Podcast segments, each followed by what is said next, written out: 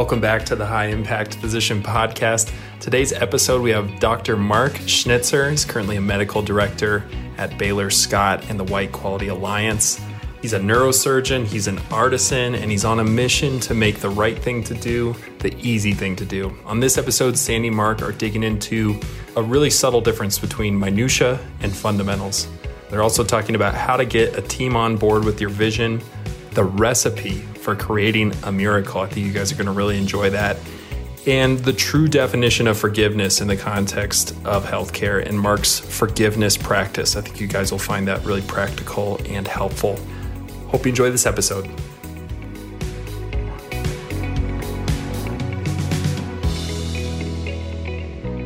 Okay, so what's it like in Dallas, Texas today? Well, it's a little bit overcast. Um, I have not been outside.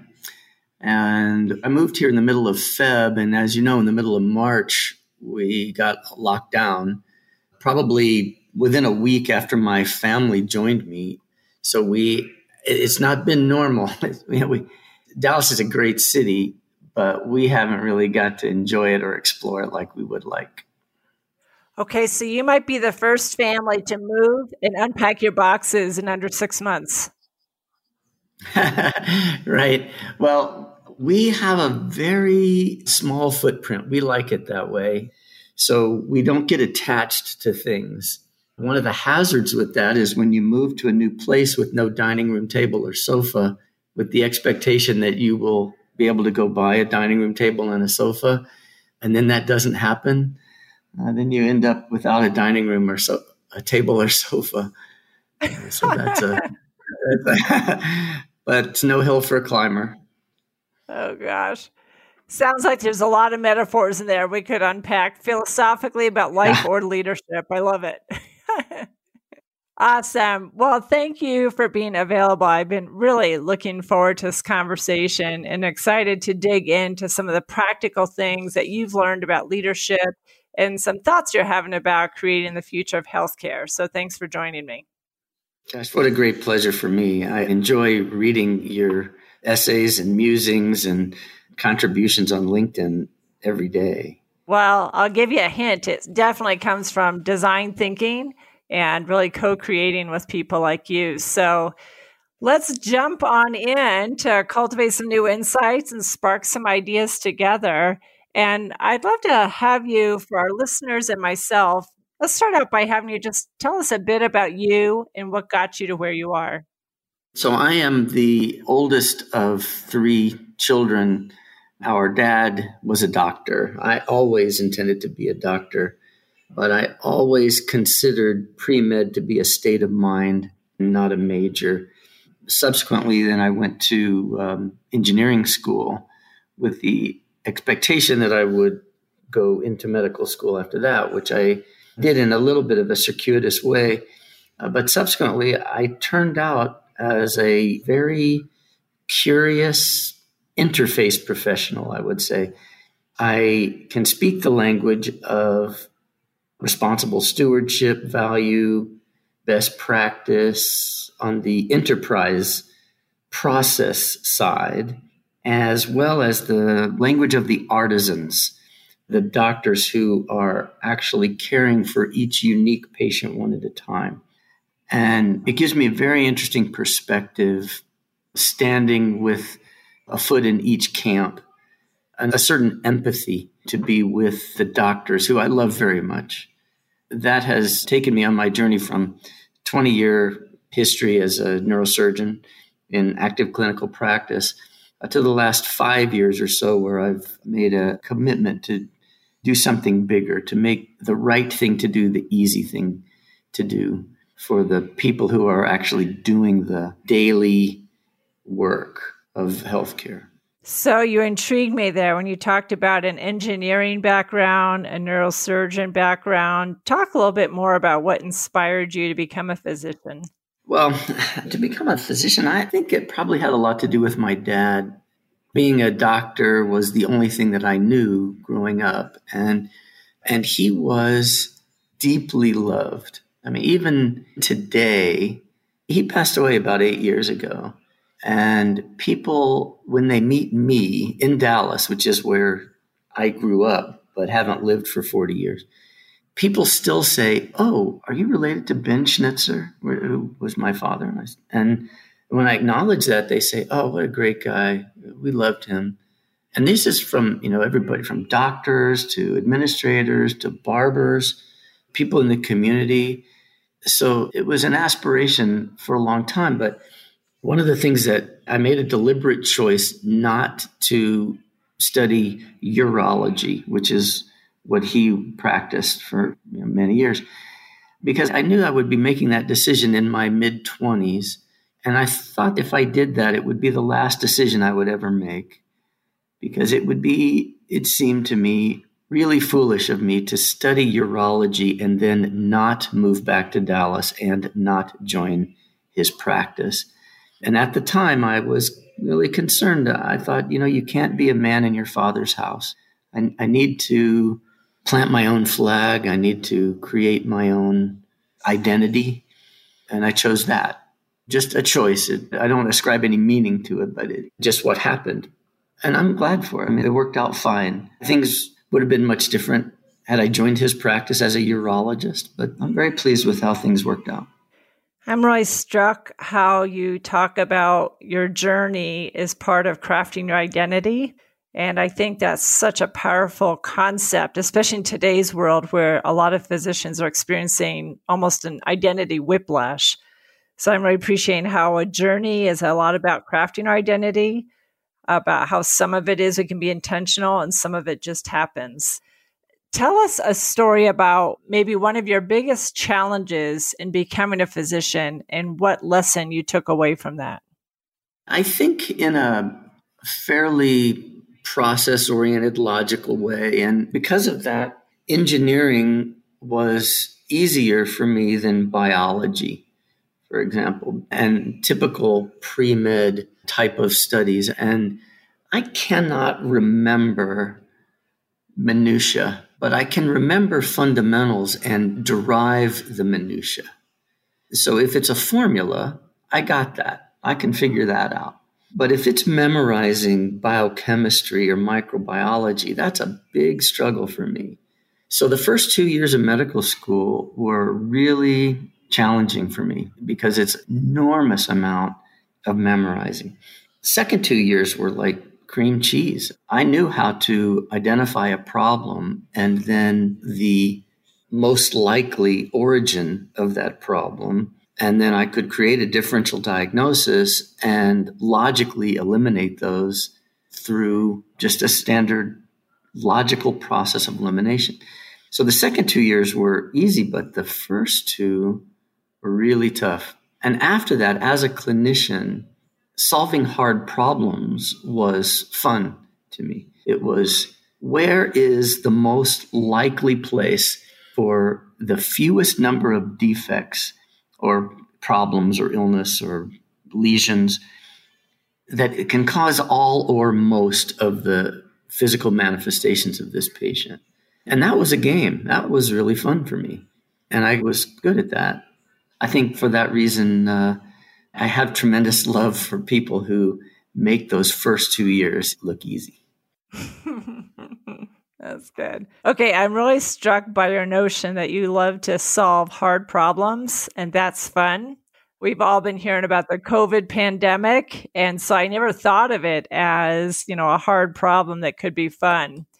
We know physicians are experiencing just unprecedented rates of change amidst this, and there's just lots of change going on.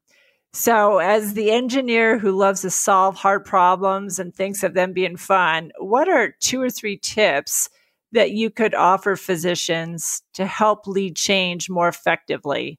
And that could be changes either personally or professionally.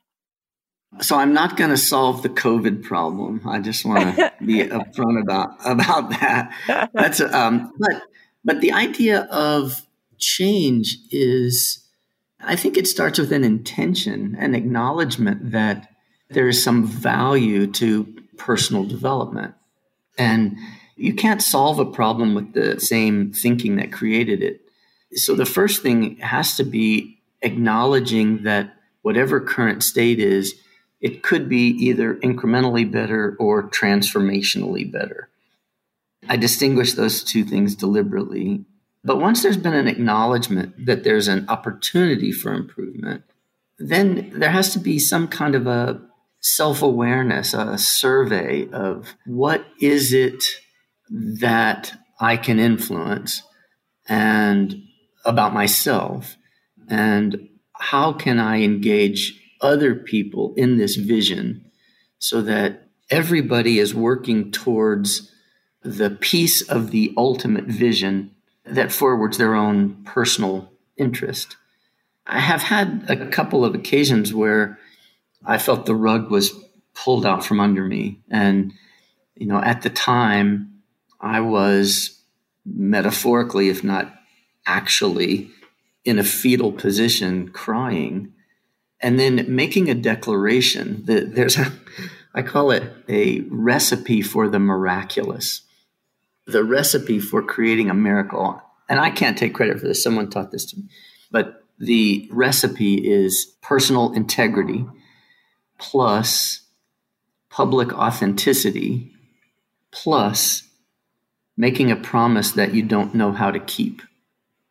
And so what occurred for me is that those moments in history that occurred for me as absolute disaster were the tuition that was required for me to acquire whatever skills and mindset were necessary to move on to the next thing, which was measurably better, but wouldn't have happened without that impulse, that disaster.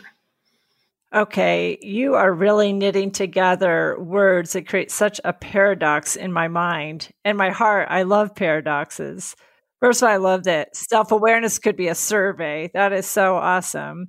I love that crying and declaration, how those two can go together. This recipe for the miraculous, I've totally written down because I feel like you're creating at least a mental invitation next time any of us bump up against a big old wall, that we can at least have hope that there's ways to reframe those moments. So good. So good. I'm wondering maybe to build on that as I think about people, providers who might be feeling scared or overwhelmed at work. What's another strategy you might recommend for people that are feeling off their game right now or stressed?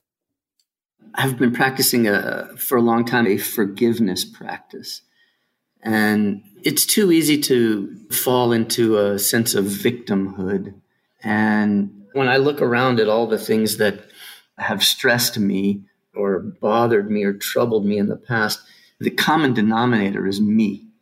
And so I have adopted this deliberate forgiveness, which is first to forgive whoever I felt was the offending party, not to justify whatever action was there, but just so that they don't have a free pass to live in my head anymore. And then I deliberately forgive myself for allowing the upset. What happened or is happening is just what's so. The suffering is optional. And so I found that that that's been very good for my blood pressure and it's been very good for a lot of things to just acknowledge that I am cause in the matter. I can suffer and be a victim, or I can experience the discomfort and be who is necessary to get out of whatever the conundrum is. And once I have chosen who I'm going to be, then I do the things necessary to fulfill that declaration. And as a result of that, then I have the reward of that. You'll hear many people say, Oh, if I had such and such, I would do this and then I would be that. But I think that that sequence is wrong. I think you have to declare who you're going to be and then align what you do with that in order to have what it is that you need and want.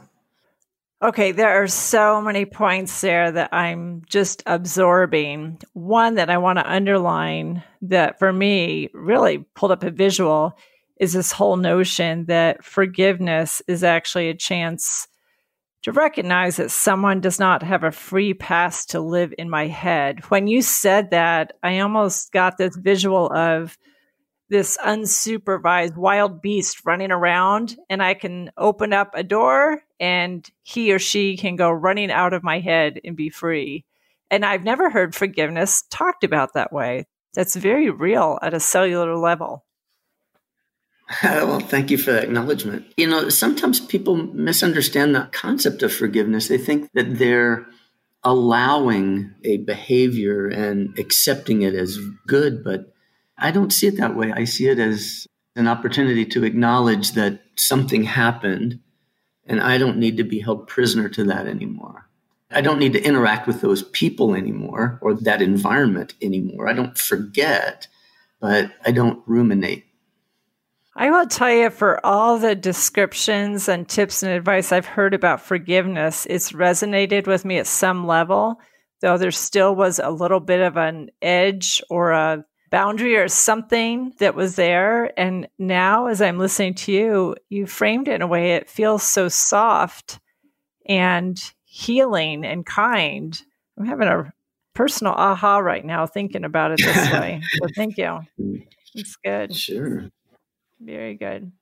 So, you've offered some really practical tips to support physicians and leaders today, lots of them. I'm curious to shift gears a little bit. And as you think about a world that has historically struggled to manage finances of healthcare, and yet we're looking in this new world about how to shape the future of healthcare, what are a few of your ideas to help organizations deliver more efficient, cost effective, and healing healthcare?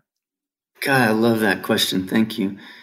I am really fixated on the idea of responsible stewardship.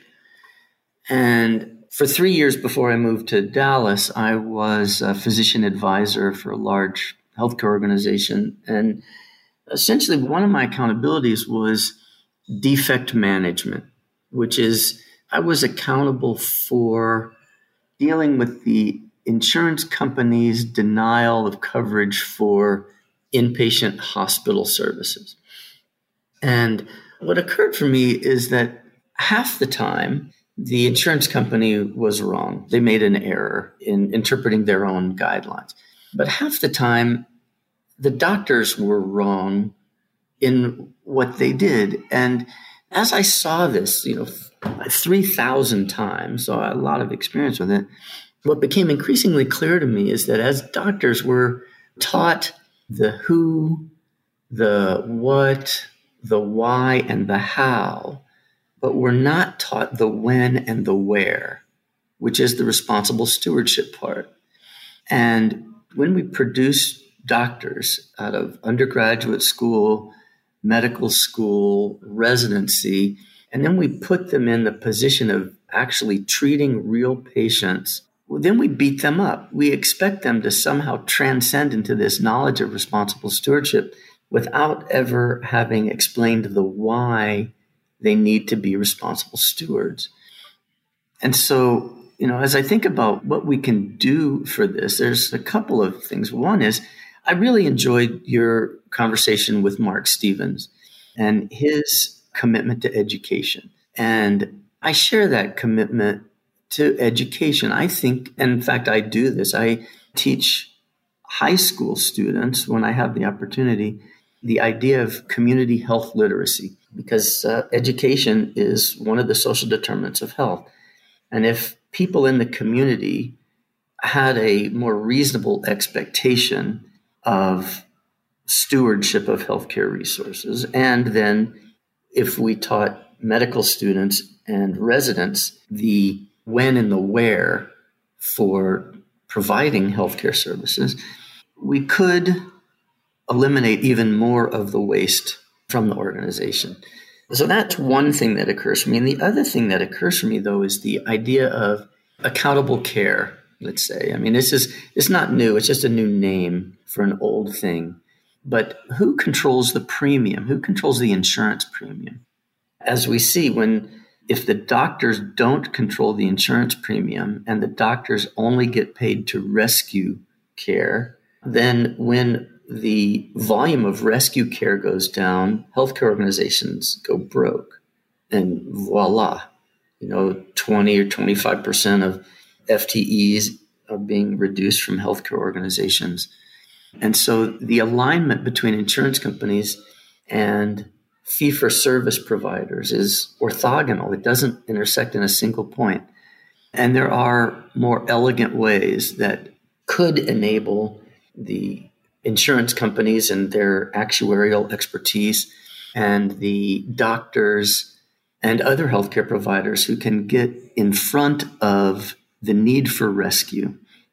If people knew, don't drink and drive, stay fit, don't smoke, put your kid in a car seat, things that could reduce the need for rescue. You know, those are things that now stand in sharp relief to what the situation we're in now is. Now we kind of have no choice. We have to do stuff like that. But it's not new. This is, Kaiser's been talking about this forever 50 years more, 60 maybe. Okay, you are knitting together so many words and combinations I've never heard before. And I'm looking at our clock and I want to ask permission to wrap up this conversation and then bring you on for another one to talk about creating the future of healthcare. Would you be open to that? Oh, this is great for me. And you're extremely generous listener. So thank you. Well, I have never been a conversation where someone talks about a journey helps to shape their identity, that forgiveness is in the same conversation of financial stewardship and defect management, where someone talks about an actual recipe for miraculous. And then I wrote down a word. I'm going to so look up alignment is ortholog what was that word? Orthological? Orthogonal. It, Orthogonal. It, um, yeah. I mean, so the way I remember that word when I learned it in a math class 50 years ago is uh, two lines that aren't parallel but don't intersect in a single point. I am so looking that up. That just sounds very interesting. I love it. Well, I want to wrap up this conversation by giving you a moment to wrap out with your closing words of wisdom that you'd like to share with our listeners and how people can connect with you. Oh, that's really great. Thanks. I think what's most important for me to share with my physician colleagues who aspire to leadership positions is to be intentional about your desire to be of service uh, servant leadership is not something that's necessarily inborn in doctors, especially probably surgeons. But the idea of leadership meaning creating a shared vision of the future that helps forward the intention of all the people involved so that there's a buy in rather than a top down mandate goes a long way to touch, move, and inspire colleagues. And also, I would say that the value of making this distinction between commitment and attachment is worthwhile. It's very valuable to be committed, but sometimes unrewarding to be attached. And I think people should marinate on that a little bit. It's a valuable distinction to have. And well, maybe that's part of the miracle, right? The idea of not being attached has something to do with making promises you don't know how to keep. Yes, I would agree with that. But but also the idea of a promise that you don't know how to keep is means that you're open to things that you didn't know that you didn't know. Yes. And I'm easy to find on LinkedIn, and I welcome connections there. Yes. So good. I have so enjoyed this conversation. I'm looking forward to connecting again to really hear more of your thoughts on creating the future of healthcare. I know you've had some experience with new program design that would be so relevant during this time. Thank you very much for your time today. Sandy, it's absolutely my pleasure. I look forward to connecting again.